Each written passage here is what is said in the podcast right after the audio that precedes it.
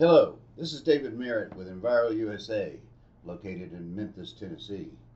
We're building service contractors. A lot of you don't know what that means, but what it means is anything that a commercial building may need, Enviro USA is there to help. In fact, our tagline is We make building care easy. But that's not what we're here to talk about today. We have a lot of people here that work very hard at what we do, and that's the way we're able to put smiles on our clients' faces. However, you know, we're not all work. We do play some too, and one of those things that we play at is barbecue. I mean, after all, we are in Memphis, Tennessee, which is the center for the world's best barbecue. Now, some of you in Texas and maybe North Carolina and maybe Kansas City would argue with that. However, there was a taste test conducted by a television broadcasting company some years back, and they took barbecue from Memphis, Texas, Kansas City, and North Carolina, and they shipped it out to a ranch in California. Now, who knew there were ranches in California with cowboy hats, boots, big, big buckles, all that stuff? I didn't. But they did a blind taste test. And during that blind taste test, the scores were something like this North Carolina, 19. Texas, 23.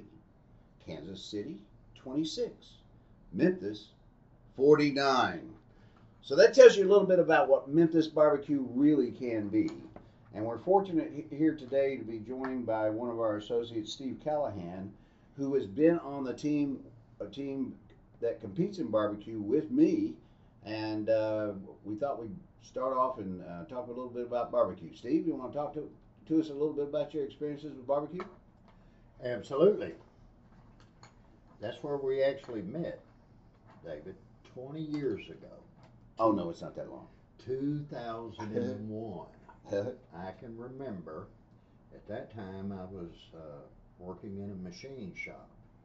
And my brother in law and I took six months and we built the cooker. After hours, after work, you and other people would come down to assist, but it took us six months. And our first contest was in Southaven, Mississippi.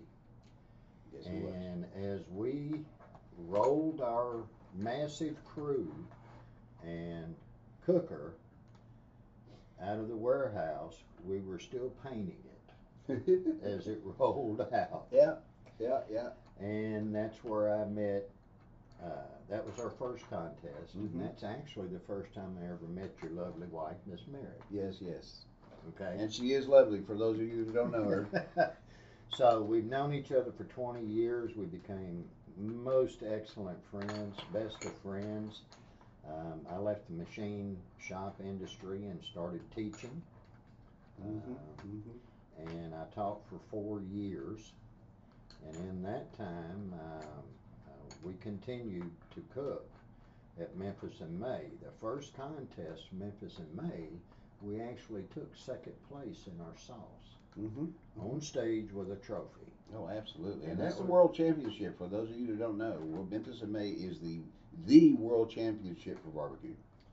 That's right, and we accumulated more trophies than uh, one person can hang on to over There- the years. There's no doubt we have trophies like crazy. It's unbelievable.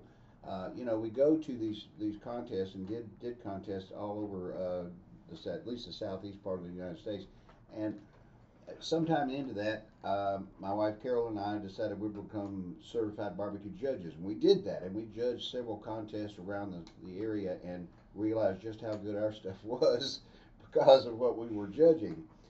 Having said that, though, that first contest uh, was the first concert that Carol and I went to because Charlie Daniels was performing at that barbecue contest down down there in Southaven, Mississippi. Uh, it was a great time. But we're here to talk about barbecue a little bit. We don't want to bore people with, with stories, but uh, in barbecues, a lot of people don't really understand how to get the the desired result. For instance, ribs. There's a rule, and it's three, two, one. Three hours of smoke, two hours wrapped, one unwrapped. Well, now that's going to vary depending on what kind of cooker you have, the ambient te- temperature outside, and that sort of thing. Um, however, that's the rule at 225 degrees. So for those of you that don't know, that's your guide, that's your objective, is 225, 321. Because just like your skin, when the meat starts getting hot, the pores open up and the smoke can get into the meat. That's what gives you that smoke ring inside. If you've done it really, really well and you pull ribs apart and it's all pink inside, that is not because they're not done. That's because it got smoke all the way to the bone. So, so remember that.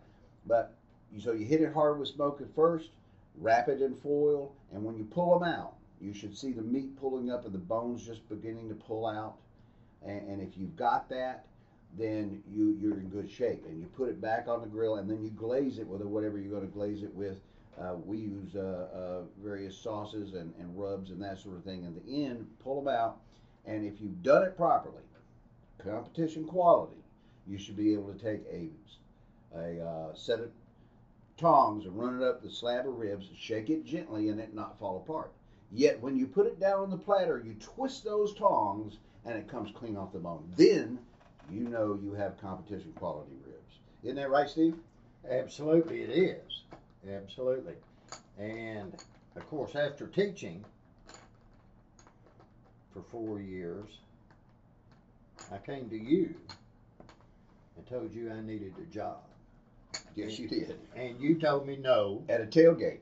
I was tailgating. at, at a Tigers football game. You bet. Tailgate. Yes. And you said no, Steve. I do not hire friends. Mm-hmm. And it took me forever. That was in 2008. And 13 years from now, we're still kicking it. That's it. The very best mistake I ever made was, hiring- was was bringing Steve on board. But But, uh, now we've got stories about barbecue, and uh, we've got a lot of stories about work as well. Absolutely. There's a lot of things that happen, you know, over the past 25 years being in business like we are, servicing uh, buildings all across America. Uh, and some of them are very funny, funny, and some of them are like, oh my gosh, did that really happen? That's those sorts of things. So we're going to have a lot more stories coming up uh, in the future. Uh, some about barbecue, perhaps. Some about Elvis being here in the house, but uh, you never know what might come on our podcast. So listen in again, and if you need us, we're Enviro USA. We make building care easy.